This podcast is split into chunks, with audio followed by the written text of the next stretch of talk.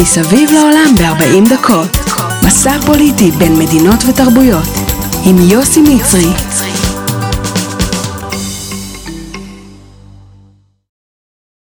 לעוד פרק. שלום לכולם וברוכים הבאים לעוד פרק של מסביב לעולם ב-40 דקות, כאן בכל האוניברסיטה. לכבוד התשיעי במאי, יום הניצחון על גרמניה הנאצית, פרק זה יעסוק בחלקם ותרומתם הרבה של יהודים בצבאות בעלות הברית, ובעיקר בחזית המזרחית ובצבא האדום. 500 אלף יהודים שירתו בצבא האדום במהלך מלחמת העולם השנייה, מתוכם 200 אלף נפלו במלחמה. לפרק זה הצטרף אלינו סגן אלוף במיל, אסף אפרתי. אסף הוא סמנכ"ל המידע וההדרכה במוזיאון הלוחם היהודי במלחמת העולם השנייה. שלום אסף ותודה רבה לך על הרעיון. אז בעצם בציבוריות הישראלית אנחנו מכירים את הסיפורים של השואה והגבורה, אבל בעיקר את הסיפורים של השואה ופחות של הגבורה. זאת אומרת, מעבר אולי לסיפורים של הפרטיזנים ומרד גטו ורשה, אנחנו פחות חשופים לגבורה האחרת. אה, היו 500 אלף יהודים שנלחמו בשירות הצבא האדום, 200 אלף נהרגו, כמובן שעוד יהודים בצבאות של בעלות הברית. אה, למה אנחנו פחות מכירים את הסיפור הזה? האדום, באופן כללי, מיליון וחצי יהודים נלחמים במלחמת העולם השנייה. כשאני אומר אה, ליהודי בדרך כלל, אה, מה אומרת לך מלחמת העולם השנייה, ישר הוא הולך לשואה, ובדרך כלל גם המספר, שישה מיליון, מיד יעלה.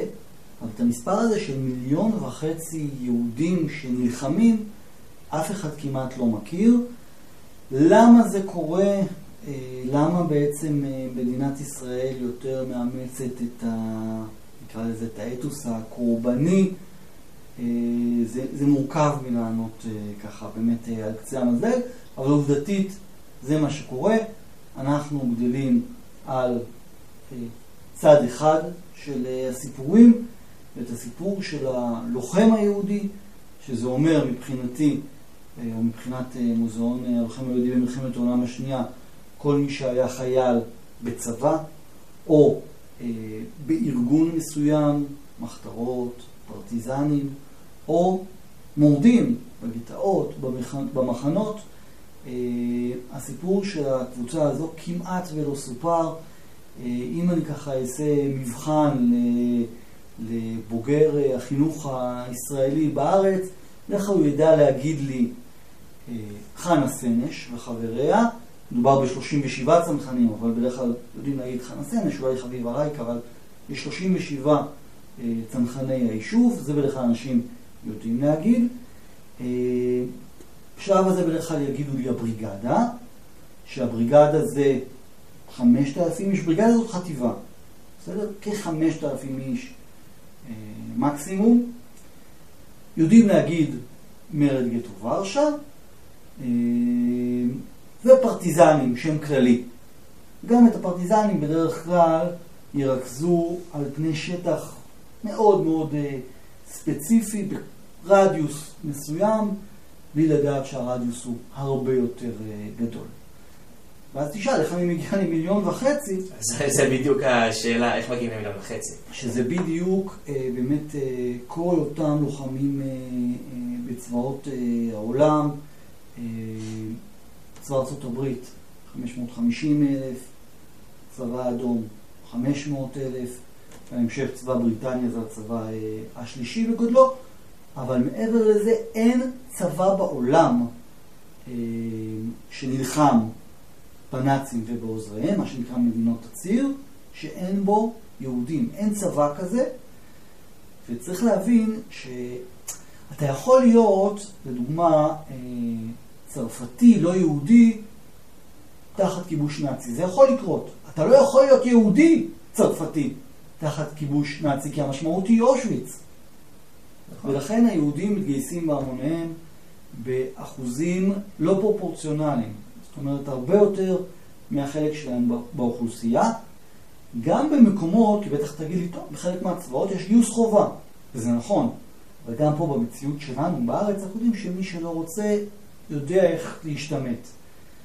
ובסוף, אם אתה מוריד את מי שהוא לא בר גיוס, נגיד זקנים, ילדים, בחלק מהמקומות נשים, לא בכל הצבאות נשים הן שותפות מלאות, אתה מגיע לזה שבעצם העם היהודי נרתם באופן באמת לא פרופורציונלי, והוא העם שתרם הכי הרבה בסוף גם אה, לניצחון.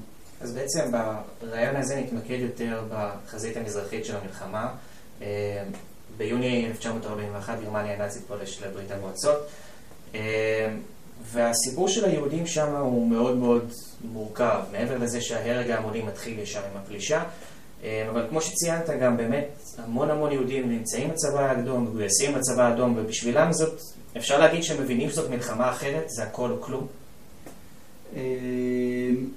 שוב, גם פה הייתי אומר שזה נכון לכולם. נכון לכולם, וגם פה אני אחדד איזה משהו, יש איזושהי אה, תפיסה כזו בציבוריות הישראלית שהיא נוראית בעיניי שהשואה זה סיפור של אשכנזים. ופה צריך אה, לומר, הפתרון הסופי מדבר על זה שאין יהודים בעולם. התוכנית הגרמנית היא בסוף להגיע לכל מקום, אה, ולכן זו מלחמת קיום של העם היהודי. העם היהודי נלחם על חייו. אבל כן אני כבר אשבור איזשהו מיתוס, אה, ספציפית על הצבא האדום או על ברית המועצות, אה, בתפיסה שלנו אנחנו מניחים שהם היו אנטישמים, לעומת צבא ארצות הברית, הנאור, נכון, המערבי, המתקדם. אז אה, בואו בוא ניקח שתי דוגמאות ככה מעניינות. קודם כל, מספר הקצינים הבכירים. בסדר? אה, אם אה, אה, ניקח גנרלים אדמירלים, קצינים בכירים, בצבא ארצות הברית יש פחות מעשרה. גנרלים ואדמירלים יהודים. הרבה פחות מעשרה. בצבא ברית המועצות יש מאות. מאות יהודים שמגיעים לדרגות קצונה בכירות. תגיד, רגע, זה לא מסתדר עם מה שלימדו אותי. אני יודע שארצות הברית הוא הצבא הנאור והמתקדם. ואני אזכיר, בלי קשר ליהודים, שבמלחמת העולם השנייה, שחורים מארצות הברית עוד מגויסים למסגרות נפרדות. שלושה יהודים בלבד, יש לנו עדות מתוך 550 אלף, זאת אומרת, יש יותר יהודים בצבא ארצות הברית, הסיכוי הסטטיסטי הפשוט הוא שיש שם גם יותר קצינים בכירים וגם יותר בעלי עיטורים. עובדתית, שלושה, לעומת בברית המועצות יש עשרות יהודים שקיבלו את גיבור ברית המועצות, העיטור הגבוה ביותר, המקבילה לעיטור הגבורה הישראלי. ואז פתאום אתה מבין, רגע, הכניסו לי לראש משהו שהוא לא נכון. יהודים בצבא ברית המועצות אה, מוערכים, מוערכים על פועלם, הם מתקדמים, הם מגיעים לדרגות גבוהות, הם אה, מפקדים על כוחות חשובים, והם גם זוכים לעיטורים באופן מפתיע. סך הכל עיטורים יותר מ-160 אלף. וואו. מספר מטורף. יהודים, רק יהודים. אנחנו מדברים, צריך להבין, המוזיאון הזה הוא לא עוד מוזיאון על מלחמת העולם השנייה. כאלה יש בעולם. המוזיאון הזה הוא מוזיאון הלוחם היהודי במלחמת העולם השנייה. זאת הייחודיות שלו. כל מה שאני אומר, אני, אני מדבר על יהודים. אז אה, בעצם אנחנו רוצים להתמקד ביהודים ששירתו בצבא האדום. אה, וכמה סיפורים של אה, באמת שאני קראתי ועברתי קצת באתר שלכם, והסיפורים היו מופלאים לדעתי. אז ברעיון הזה נתמקד ככה בכמה כמה סיפורים, והראשון שהייתי רוצה לפתוח איתו הוא יפים פומין, מפקד במבצע ברסליטובסק בתחילת המלחמה, כשהגרמנים שועטים בתוך ברית המועצות. והסיפור של, המבצע, של המבצע הזה זה שהוא באמת עמד המון המון המון זמן נגד הצבא הגרמני, בזמן שכל החזית קורסת. אה, ויפים בעצם היה המפקד שם ואחת הדמויות המרכזיות אה, במאבק נגד הגרמנים, בעמידה האיתנה. אה, מה, מה הסיפור שלו? בבלארוס בינואר 1909, והוא בתפקידו האחרון סגן מפקד חטיבה זאת אומרת, אם אפילו נשווה את זה לצה"ל שלנו, סמח"ט, אה, מדובר בחטיבה 84, הוא גם זוכה בעיטור גיבור ברית המועצות, אפרופו מה שהזכרתי קודם. אה, הוא נופל אה, ב-30 ביוני 41 באותו אירוע שהזכרת, בקרב במבצר ברסלי טובסק. הוא, זה מעניין, הוא גדל קודם כל בבית יתומים. קומיסר, למי שלא מכיר, זה בעצם, הוא, הוא מתעסק בעניינים הפוליטיים מטעם המפלגה הקומוניסטית. לפעמים אפילו לא יודעים להגיד מי המפקד היותר חשוב, המפקד האגמי, הצבאי, או הקומיסר, נכון? אה, יש לקומיסר ממש סמכויות, זאת אומרת, זה לא, זה לא צחוק. אה, יכול להיות שאם יש ויכוח בין המפקד הצבאי לקומיסר, יכול להיות שישמעו אה, לקומיסר. הזכרת באמת את אותו מבצר שמהווה את אחד ממוקדי ההתנגדות, נקרא לזה העורפיים, של אנשי משמר הגבול. אם אפשר להשוות את זה למשהו ישראלי, משמר הגבול אה, הסובייטי. אה, למרות שהם היו מכותרים, הם אה, ממשיכים להילחם בנאצים. אמרת בעצם, בעצם הנאצים פולשים לתחומי ברית המועצות, מתקדמים במהירות לכל אורך החזית. אנחנו היום, ברור לנו ש, שהצבא האדום הוא בעצם בצד של הטובים, אבל אני מזכיר את תחילת המלחמה, הסכם ריבנטרופ-מולוטוב. עוד לא ברור. בשנים, לא, לא ברור, בשנים הראשונות ברית המועצות היא עם הגרמנים. בסדר? אנחנו תמיד אומרים שיש לנו חלק שלם במוזיאון, שהרוסים היו מעדיפים אולי להשכיח רגע את החלק הזה. בסדר? עד שברית המועצות בעצם עוברת לצד הנכון, לפחות אה, מבחינתנו. מה שקורה זה שבמבצר נשאר אה, קומץ של אה, אה, לוחמים מחיל המצב של העיר, הם נלחמים שם באמת בעוז רוח ובעקשנות, דבקים במשימה.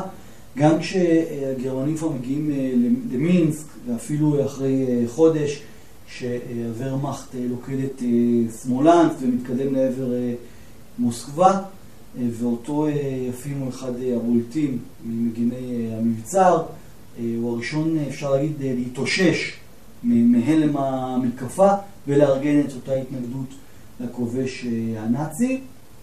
ב-7 ביולי 41, אחרי התגוננות ממושכת, האחרונים מהמגינים נופלים בשבי הגרמני, והוא מוסגר על ידי אחד המגינים ונורה על ידי הגרמנים ונהרג. אותו בוגד בהמשך מחוסל על ידי האסירים אה, שמבינים אה, שבאמת מדובר באדם אה, רע במיוחד. את מהלך הקרבות המדויק, זה מעניין, משחזרים רק בשנות החמישים, אחרי שוועדת חקירה מוצאת את יומן המבצעים של המבצר, הם הסתירו אותו בתוך האדמה, ובאמת המבצר הזה הופך לסמל של רוח לחימה בצבא האדום. בברית המועצות, יהודי, אה, יעקב קרייזר, אה, שאני חושב שהחלק שלו במלחמה הוא, אפשר להגיד, מאוד מאוד מאוד קריטי. אה, הוא זה שבעצם בולם את האנס גודריאן, מפקד הפאנצר הנודע של הוורמאכט. והוא בעצם הראשון שמצליח לעצור את הצבא הגרמני, ובעצם אפשר להגיד שאולי מפה מתחילה תפנית במלחמה. אז אה, יעקב אה, גריגורייביץ' אה, קרייזר הוא כבר גנרל ארמיה, כבר באמת דרגה מאוד מאוד בכירה. הוא נולד ברוסיה בנובמבר 1905 והוא מגיע לתפקיד של מפקד ארמיה, הוא גם מפקד הארמיה השלישית וגם מפקד הארמיה 51, גם הוא גיבור ברית המועצות, אבל הוא שורד את המלחמה, הוא נפטר בנובמבר 69.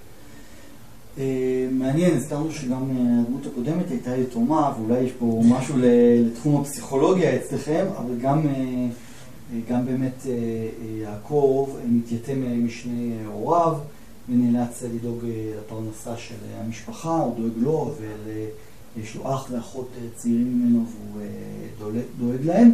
הוא מתנדב ב-1921 לצבא האדום.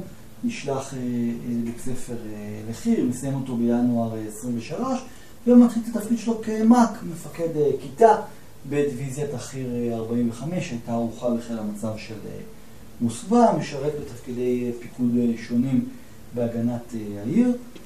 באביב 41 הוא, הוא מסיים עוד שלב של לימודים צבאיים ומתמנה למפקד הדיוויזיה הממוכנת המוסקבאית הראשונה בדרגת פולקובניק, זה מקביל לאלוף משנה. ביחידות שלו עורכים בזמנו את כל הניסויים והבדיקות על נשק חדש שהיה מיועד לשימוש הצבא. לדוגמה, מנסים עליהם ממדים שמבודדים מקור, כולנו מבינים למה זה חשוב כשאתה בצבא האדום, ועוד מנסים עליהם שיטות לחימה, סוגי נשק ואמל"ח. רמת פעילות של החטיבה הזאת הייתה מאוד גבוהה ונמשכת לאורך זמן, ובעצם עצם זה שממנים אותו לתפקיד הזה, אומרים לו, אתה מפקד מעולה, אתה בדרך למעלה. כשהמלחמה פורצת, משלבים את היחידה שלו בקרבות במערב ברית המועצות, הוא ממלא שם תפקיד חשוב בעיכוב הצבא הגרמני על כביש מינסק-מוסקבה. ב-30 ביוני מתפתח קרב באזור בוריסוב על נהר ברזינה. אני מקווה שאני הוגה נכון את המילים, אני עצמי לא דובר רוסית, אז ככה זה הכל מקריאה, אני מקווה שאני הוגה נכון את השמות של המקומות. ושם הוא מבצע מהלך של תמרון מבריק, הוא מכה חטיבת שריון גרמנית ומחלץ את הכוחות שלו מקיטור אפשרי על ידי הכוחות הגרמנים. עכשיו שם קורה דבר שאנחנו מדגישים חזק במוזיאון, אפרופו הסיפור היהודי. במהלך הקרב הגרמנים, כדי לפגוע בעצם במורל של החיילים, הם עושים איזושהי שיטה של תעמולה, שהיא תעמולה אנטישמית, שהם מכוונים אותה כלפי החיילים הסובייטים, הם מפזרים בכרוזים האלה, זה ככה, חיילים רוסיים, בידי מי אתם מפקידים את חייכם? מפקדיכם הוא היהודי ינקל קרייזר. האם באמת חושבים אתם שיאנקל לצדכם מידינו? ואז יש לנו איזה גם סרטון ששחזרנו של האירוע הזה במוזיאון. באים אליו קציני המטה שלו עם הכרוזים שככה פוזרו ממטוסים, מראים לו את הכרוז. והוא, בלי להתבלבל, אומר להם, כן, בבית הוריי, קראו לי באמת ינקל, כלומר יעקב, זה השם שלי, ואני לא מתבייש בו. ככה הוא אומר, גאווה גדולה. סיפור באמת ככה שנושא מאוד מאוד. הפעילות הזו של היחידה שלו אפשרה ליחידות אחרות להגיע לאזור ולסייע בהגנת הבירה. הוא נפצע בקרבות, אבל נשאר עם החיילים שלו בשטח, ועל זה באמת הוא זוכה ביולי 41 בעיטור הגבוה ביותר, עיטור גיבור ברית המועצות. הוא הראשון מחיל הרגלים שמקבל את העיטור הזה. הוא מועלה לדרגת גנרל מיור, לאחר זמן קצר נפצע שוב. בנובמבר 41 הוא מתמנה למפקד הארמיה השלישית במערכה בחזית בריאנסק. שם הוא מצליח עם כוחותיו בעצם לבלום את הכוחות הגרמנים ואף לעבור בתחילת דצמבר למתקפת נגד, שם הם מקטרים חטיבת חי"ר גרמנית. משחררים עיר חשובה. בהמשך המתקפה הזו נפגע קשות קורפוס החי"ר הגרמני ה-34 והעיר ילץ שוחררה. הארמיה השלישית בפיקודו בעצם הייתה אחת משתי הארמיות הסובייטיות שהצליחו למרות התנאים הקשים להדוף את הכוחות הגרמנים בחזית מוסקבה למרחק של 100 קילומטר, הם עושים את זה בסדרת קרבות. זה לא קרב אחד, שהיו בעצם פרי פיקודו היעיל של אותו ינקל ששמענו עליו קודם, ולהביא לניצחון של הצבא האדום במערכה החשובה הזו. ב-42 הוא ממונה לסגן מפקד ארמיית הגוורדיה השנייה, כחלק ממה שנקרא חזית הדרום. הם מוטלים לקרב בדצמבר 42, היו אמורים לחלץ הגרמנים שמולם הם עומדים בעצם מנסים לחלץ את הארמיה השישית הגרמנית שלחמה בסטלינגרד עצמה. בקרבות האלה קרייזר והכוחות שלו מהארמיה מצליחים להנחית מכה ניצחת לכוחות הגרמנים ובעצם מצליחים לסכל את, את מאמצי החילוץ של הארמיה השישית הגרמנית הנצורה. איך הוא עושה את זה? בכוח משימה שלו שכולל מספר דיוויזיות ופיקודות צולחים את נהר אדון ותוקפים בהפתעה את האויב. יש לו ככה, הוא זוכה בעיטור גיבור ברית המועצות, בחמישה עיטורי לנין, ארבעה עיטורי הדגל האדום, עיטור סובורוב מדרגה ראשונה, עיטור קוטוסוב מדרגה ראשונה, עיטור בוגדן חמלינסקי מדרגה ראשונה, עיטור סובורוב מדרגה שנייה. גיבור אמיתי. גיבור?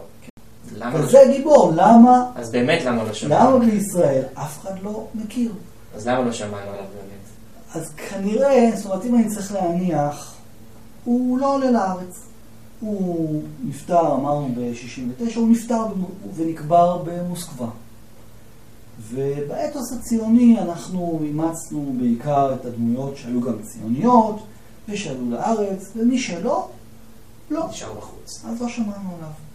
אבל מדובר בגיבור יהודי אמיתי. ואף אחד לא מדבר, ואף אחד לא מכיר את השם, ו... בשביל זה אנחנו כאן. בדיוק. אז נעבור לפן אחר של המלחמה. המצור על לנינגרד, סן פטרסבורג היום.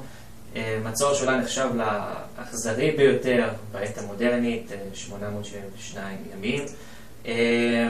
וסיפור גבורה של בחורה בשם ראיסה סימצין, שגם חיה היום בארץ, ועדיין בחורה פעילה ותורמת לחברה. מה הסיפור שלה בעצם? אז קודם כל אני אגיד שלא רק שהיא פעילה בגילה המופלג, וכשאני אומר גילה המופלג, היא ילידת 1924, קחו את החשבון. היינו אצלה, לפני שבוע ביקרנו אותה בביתה. באמת סיפור מדהים. קודם כל, ככה, אנחנו במוזיאון מגישים את גבורת הלוחמים והלוחמות. ופה יש באמת סיפור נשי, באמת יוצא דופן. היום היא עיוורת, ואנחנו יושבים מולה, אנחנו מתעדים גם את כל המפגשים שאנחנו מגיעים, הכל מצולם, האישה צלולה לחלוטין ומדברת לעניין. איפה שצריך קצת עזרה בתרגום, ביתה מתרגמת אותה. מדובר בשלוש, שלושה דורות של נשים, ששלושתן רופאות. אימא של ראיסה הייתה רופאה, ראיסה הייתה רופאה, והבת שלה רופאה. והיא מספרת באמת באופן מאוד מאוד אישי את, ה, את הסיפור שלה. היא ילידת אזרבייג'אן, ב-1935 היא עוברת עם אימא שלה ללנינגרד, בקיץ 41 הגרמנים פולשים לברית המועצות, ובאמת לנינגרד נכנסת למצור הארוך שהזכרת, חצי מיליון בני אדם מתים מרעב, מקור, ממחלות. היא עצמה אומרת, אפרופו דיברנו קודם על השואה, היא אומרת, תראו, אני לא הייתי בשואה, אני הייתי לצורך העניין בלנינגרד, אז היא אומרת, אני לא יודעת לעשות השוואות, אבל היא אומרת שכשאני שומעת על רעב, על קור, על מחלות, אני חוויתי דברים מאוד מאוד דומים. אז הזכרתי שאימא שלה הייתה רופאה, והאימא באמת בעצמה משמשת במלחמה כרופאה, ואז הבת מתנדבת לשרת כחובשת בבית חולים צבאי. עכשיו תשאלו מה ההכשרה שלה לזה? היא לא עברה קורס חובשים בבה"ד 10. בואו, בסדר, אבל היא חובשת. והיא מעבירה פצועים, והיא מכבסת תחבושות, ואפילו מספרת לנו איך היא שרה כדי לעודד חיילים פצועים. היא פעמיים נפצעת כתוצאה מהפצצות. אחת ההפצצות פוגעת קשה בבית החולים שבו היא משרתת, הבניין בוער ובחלצים ממנו, היא מספרת לנו, היא ממש מתארת את זה בתיאור מאוד מאוד פלסטי, איך מחלצים פצועים, קטועי איברים, ידיים ורגליים. היא מספרת על הלילה הזה כהלילה הקשה בחייה. באחת הפעמים היא נכנסת כדי לחלץ פצועים מהבניין הבוער, והשערות שלה נשרפות. אבל היא לא מוותרת. ויש סיפור שככה היא מספרת, שהיא עוזרת לרופא בניתוח, והוא אומר לה להחזיק רגל של פצוע, ומה זה הניתוח? הוא קוטע את הרגל. הוא מנסר את הרגל, ופתאום קולטת שהיא נשארה עם רגל ביד, ואז היא מתעלפת. בתור המלחמה היא לומדת רפואה, וזה גם סיפור מדהים, היא, היא בכלל מוזיקאית לפני המלחמה, היא צ'לנית. שאלתי אותה, אז, אז למה, הלכת להיות רופאה? זאת אומרת, זה פשוט. מי שלמד רפואה אחרי המלחמה, נתנו לו אוכל. ואני רציתי לשרוד. אז הלכתי ללמוד רפואה, כי בבית ספר רפואה נתנו קצת אוכל. וככה נהיית אה, רופאה, היא הייתה רופאת ילדים אה, במשך אה, שנים רבות. ב-92 היא עולה לארץ, היום היא גרה בחולון, התנדבה שנים בתחום באמת של מועדון הווטרנים אצלם בעיר, היא עוסקת בהטמעת המורשת, נעשה עליה סרט, אישה גיבורה. אז באמת עוד אישה גיבורה, אה, פולינה גלמן, שהסיפור שלה הוא באמת, קראתי אותו והייתי באמת בהלם. אה, נווטת שמאחוריה, לדעתי אם אני זוכר נכון, 1,300 שעות טיסה. אה, גם גיבורת ברית המועצות, גם כיהודייה וגם כאישה זה משהו שהוא מאוד מאוד נדיר. מה, מהו סיפורה? אז פולינה, והיא, מראש שהיא גיבורה וסיפור מיוחד, אנחנו רואים אותה במוזיאון ממש בסרט הפתיחה, אנחנו רואים איך, איך היא אה, מתגייסת. אני אתאר, אה, כי יכולים לראות את הסרט עכשיו, אבל אה, היא הייתה מאוד נמוכה. והיא מגיעה ללשכת הגיוס, ועומד שם החייל שאחראי על הרישומים, הוא שואל אותה, לאן את רוצה להתגייס? והיא אומרת לו, לטיס. הוא מסתכל עליה ככה את לטיס? היא אומרת לו, כן, לטיס. אה, פה צריך להגיד, היא לא היחידה. הרבה מאוד אה, חיילות מתגייסות אה, כטייסות לצבא האדום, ובהן הרבה הרבה יהודיות. היא מגיעה בסוף לדרגת קפיטן. היא נולדה בברדיצ'ב בברית המועצות באוקטובר 1919. היחידה שלה זה regiment הנשים ה-46. והיא נווטת אה, אה, במטוס, גם היא זוכה לעיטור גיבור ברית המועצות. שים לב, אנחנו מדברים ברצף על שלוש דמויות, שלושתן גיבור ברית המועצות. רק להבין מה, מה, זה, מה, מה זה העיטורים האלה, שלא אף אחד לא יחשוב בטעות שמחלקים עיטורים כמו גרביים.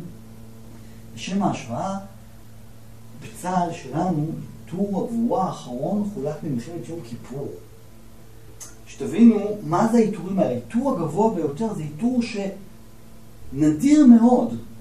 בסדר? אנחנו, אנחנו כבר בדמות השלישית שלנו, כולם יהודים, כולם לא פחות מגיבור אה, ברית המועצות. אה, קודם כל, הנה שוב יתומה. אביה היה ממתנגדי המהפכה ונהרג על ידי מתנגדי המהפכה ב-1920. אימא שלה גם אה, מהפכנית, נוטלת חלק במה שנקרא מהפכת אה, אוקטובר ובמלחמת אה, האזרחים. אחרי שהאב נפטר, הם עוברים לגומל, היא נרשמת לבית הספר לטיס, כמו שסיפרתי קודם. בהתחלה אבל בגלל הגובה שלה כנראה מונעים ממנה את הדבר הזה. אבל כשפורצת המלחמה בחזית הרוסית ב-41, היא בשלב הזה סטודנטית להיסטוריה אה, בפקולטה להיסטוריה באוניברסיטת אה, מוסקבה. תחילה מוצבים אותה בקורס לאחיות. היא מתנדבת בכל זאת ליחידה אווירית של נשים, בהתחלה אה, מקפלת שם מצנחים, לוחצת ומצליחה להתקבל לקורס נווטים. ב-42 ציינו אותה ביחידת הפצצה, והיא מתחילה לצאת למשימות הפצצה כנגד יעדים אה, גרמנים. היא מפציצה ריכוזי כוחות, מאגרי דלק, סוללות נ"מ, אה, זרקורים, קשרים, כלי רכב ועוד ועוד, ובאמת גורמת לגרמנים הרבה מאוד נזק. היא מצטיינת כנווטת. היא מבצעת 857 משימות, כולל 1,300 שעות טיסה, והטילה 113 טון פצצות. אני לא יודע אם יש בצה"ל היום אה, מישהו שהטיל... עם רזומה כזה. כן, כן, זאת אומרת, תחשבו על המספרים האלה. 1,300 שעות טיסה, בחורה צעירה, תעשו רגע את החשבון, היא ילידת 1919, בת כמה היא במלחמה? היא ילדונת. ילדונת. והיא עושה את, ה, את הדבר הזה, מגיעה, אמרנו, לדרגת קפיטן, שזה מקביל לסרן בצה"ל, ועל כל באמת הגבורה שלה ועל כל המשימות שהיא מבצעת, היא זכתה בעיטור גיבור ברית המועצות, אחת הנשים הבודדות שזכו בעיטור. זאת אומרת, אני שם רגע שני היהודים בכלל בצד, כאישה היא אחת הנשים בכלל, לא רק מהיהודים, אחת הנשים היחידות שזוכות בגיבור ברית המועצות. שוב, לא עולה לארץ, אחרי המלחמה נשארת במוסקבה, למדה כלכלה פוליטית, היא נפטרה ב-2005, נקברה במוסקבה, והנה, לא שמענו. לא שמענו. זה תפקידנו, להשמיע. אז בעצם יהודים נמצאים בכל החלקים של הצבא האדום, בכל חלקי המלחמה, בכל המערכים. מערך מאוד מאוד מיוחד לדעתי, שככה חקרתי את הנושא, מערך המודיעין והסיפורה של התזמורת האדומה. מהי בעצם התזמורת האדומה, ולא נראה לי שזה כל כך קשור למוזיקה, אבל מהו סיפורה? שרבים מחבריה היו יהודים. פה חשוב, הרבה מתבלבלים עם מקהילת הצבא האדום, המון, המון. אז, אז לא, לא, ממש, זה לא זה, לא זה, זה לא זה, זה משהו אחר. התזמורת האדומה פועלת בעומק השטחים הכבושים של הנאצים, ובעצם מעבירה מידע לברית המועצות. יש להם מפקד בשם לאופולד טרפר, שבעצם במנהיגותו הצליח ליצור בקרב אנשיו מחויבות מאוד מאוד גבוהה, ואנשי התזמורת האדומה בעצם מחויבים קודם כל לאותו מפקד, לאותו טרפר.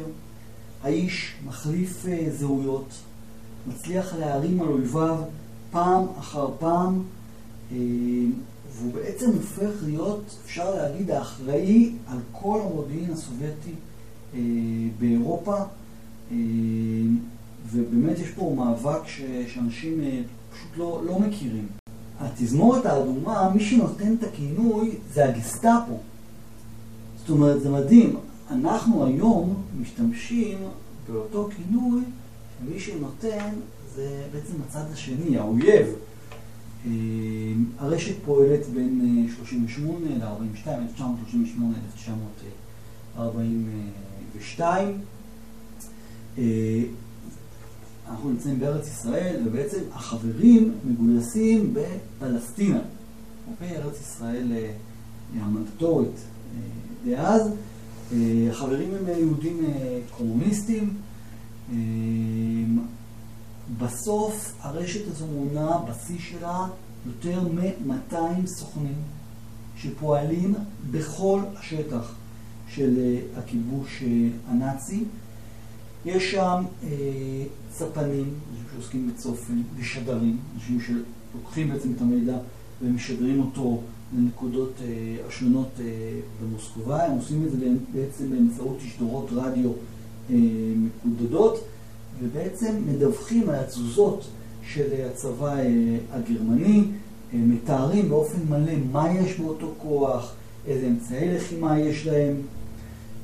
חלק מהאיסוף מתבצע ישירות מול קצינים נאצים, הם פשוט מתחברים אליהם בברים, בבתי בושת, ומוציאים מהם מידע בכל מיני מקומות, בפריז, בבריסל, במרסיי, ובעצם נותנים בתמורה כביכול חומרי גלם לצורך עמדות, בניית עמדות וביצורים. אותם סוכנים מצליחים גם להביא מידע מדויק שמוביל ללכידת צנחנים גרמנים שצורכים ברוסיה למטרות ריגול וחבלה. מבחינה מודיעינית מדובר בהצלחות באמת פנומנליות. הם בין היתר מצליחים להביא את המועד ברמת היום והשעה של הפלישה הנאצית אה, בברית המועצות. אה, המידע שהם מצליחים אה, להביא מהווה בהמשך תשתית לכל התכנונים האופרטיביים של ברית המועצות במתקפות, במתקפת הנגד הגדולה נגד הגרמנים, והיא זאת שבסוף גם מכריעה את האויב הנאצי. אותו טרפר היה יהודי אידיאליסט, כבר אמרתי, מאוד כריזמטי, שמצליח לגייס רשת נאמנה של אה, אה, מרגלים, ולא פחות משהם נאמנים, הם פשוט יעילים אה, באופן באמת יוצא דופן. הוא מחליף זהויות, הוא מחליף שמות. ג'יימס בונד אמיתי, רק יהודי, רוסי, ומערים על הנאצים שוב ושוב. וזה הסיפור באמת היוצא דופן של רשת הריגול הזאת. ובאמת, אה, מעבר לכל סיפורי הגבורה, אני חושב שאי אפשר גם לשלב את זה עם אה, בכל זאת מה שהגרמנים עושים אה, במלחמת העולם השנייה, השואה בפרט, לעם היהודי. וכמו שציינו מקודם, 500 אלף יהודים שותים בצבא האדום. מה קורה לאותם יהודים שכן מצליחים להגיע למחנות ההשמדה ורואים מה, מה, מה הנאצים עשו? חלק מהמשחררים של מחנות אה, הריכוז וההשמדה הם יהודים. אמרנו, יש יהודים בכל צבאות העולם. מי שמשחרר את, אה, את המחנות זה הרוסים, האמריקאים והבריטים. בכל הצבאות הללו יש יהודים. אחד היהודים הללו, אה, לימים הנשיא השישי של מדינת ישראל, חיים הרצוג, באותם ימים הוא קצין מודיעין בצבא הבריטי, על שמו נקרא המוזיאון שלנו. אה, וגם הוא מתאר את ה, מה שנקרא המפגש עם שארית הפליטה, ויש לנו הרבה מאוד סיפורים על אה, יהודים שחלקם אה, ממש זוכים לפתוח, פיזית, לפתוח, לדוגמה, את השער של אושוויץ, ויש לנו תיאורים ממש מסמרי שיער של המחנות. עכשיו צריך להגיד, זה לא טיול שנתי, זאת אומרת, שחרור המחנות קורה לאחר קרבות. הם מתקדמים לאט לאט עד שהם מגיעים אל שערי המחנות. יש לנו סיפור ככה, אחד הממש חקוקים אצלי, של יהודי בשם uh, אברהם זילברשטיין, שמספר איך הוא נכנס למחנה והוא מתאר את השלדים המהלכים, המוזלמנים. ופתאום הוא שומע, מישהי קוראת לו, אברהם זילברשטיין, אברהם זילברשטיין. הוא מסתכל, לוקח לו רגע לזהות, וזאת אה, יהודייה מהעיירה שלו, והיא שורדת, והוא אה, אה, יושב איתה בערך שעתיים, ומספרים אחד לשני בעצם, הוא מספר מהצד שלו, אבל בעיקר היא מספרת שכנראה לא נשאר שום דבר מהעיירה שלהם. ככה הוא נחשף. הלוואי והייתי יכול להמשיך ולדבר איתך על כל מיני סיפורים וכל מיני תפקידי מפתח של אה, אה, יהודים בצבא האדום בפרט, יהודים במלחמת העולם השנייה בכלל. אה, סתם בשביל, מהתחקיר שעשיתי, יהודים היו מעורבים בתעשייה, ממציא המיג והמטוס הוא יהודי, השר האחראי על הטנקים, יהודי, כל כך הרבה תפקידים, כל כך הרבה תפקידים רגישים גם, לא סתם. ובשביל ככה להזמין את כולם ולגרות את כולם, איך אנחנו מעלים את, ה, את הסיפור של אותם אנשים, מעבר לזה שכמובן תבואו למוזיאון ותבקרו. נכון, אז קודם כל המוזיאון עצמו אוטוטו ייפתח, אנחנו עוד לא פתחנו לקהל הרחב, אני מקווה שבחודשים אה, הקרובים, אנחנו אה, היום 1 אה, במאי, אני מקווה שממש תוך חודשים ספורים אנחנו נפתח לקהל הרחב. אבל אם זה עדיין לא הובן, הסיפור הזה הוא הסיפור של כולנו. כנראה שאם נפשפש באילן היחסים המשפחתי, אנחנו נמצא שסבא, או אתם קצת יותר צעירים, זה אולי כבר סבא רבא, אה, או סבתא, מאחד הצדדים כנראה קשור לסיפור הזה. זה מדהים, כבר הגיעו לפה אנשים במסגרת אה, הערצה, הם לא יודעים, אנחנו אומרים, תבדקו, תעשו רגע בדיקה בבית, ואנשים חוזרים והם מתקשרים, יואו, זה הסיפור שלנו. עכשיו שוב, זה נכון לכל העולם. אנחנו, אנחנו מציגים פה יהודים מאלג'יר, מאתיופיה, מכל העולם. ואחרי שאתה מוצא שפתאום לסיפור של סבא שלך, אתה מבין שיש פה הזדמנות להנציח אותו. כי הסיפור הזה, אמרנו, מושכח מכל מיני סיבות. ואפשר להיכנס לאתר שלנו, ויש פה אה, קישור שנקרא הוספת לוחם. גם אם אתם לא יודעים את כל הפרטים, סביר להניח שאתם לא יודעים את כל הפרטים, קודם כל לבדוק בכלל אם יש לוחם. אתה עושה חיפוש לפי שם, בודק בכלל האם יש דף לוחם, יכול להיות שתגלה שכבר יש. ואז יכול להיות שיש לך פרטים שאתה רוצה רק להוסיף. זאת אופציה אחת. אבל אם אין בכלל דף לוחם לכבוד סבא, דף לוחמת לכבוד סבתא, אתה לבד מהבית, וזה מאוד ידידות של המשתמש, יכול למלא את הפרטים, מה שאתה יודע, ומה שלא, יש פה חוקרים שבהמשך יוכלו להצליב מידע ולאט לאט להוסיף פרטים, ויש לנו פה סיפור אה, מדהים, הגיעה לפה אישה שתוך כדי הביקור הבינה שיש לה סיפור, והיא לא ידעה כלום, לא ידעה שום דבר, הייתה לה תמונה ישנה ושם. לאט לאט בנו את הדף לוחם, ובביקור שהגיע אחרי אה, אה, כמה זמן, היא אמרה, תקשיבו, יש לנו דוד חדש במשפחה. הילדים, סליחה, הנכדים, לא ידעו עליו כלום, ופתאום היום נוסף דוד למשפחה. הם יודעים את כל הסיפור שלו. וזה דבר ש... מדהים. מכובד מאוד. יוזמה מכובדת, מדהימה. אה, ועם זה נסיים. אסף, תודה רבה לך על אה, רעיון מרתק, תודה רבה לכל המאזינים ולמי שצופה. אה, תודה רבה. תודה רבה. בואו לבקר.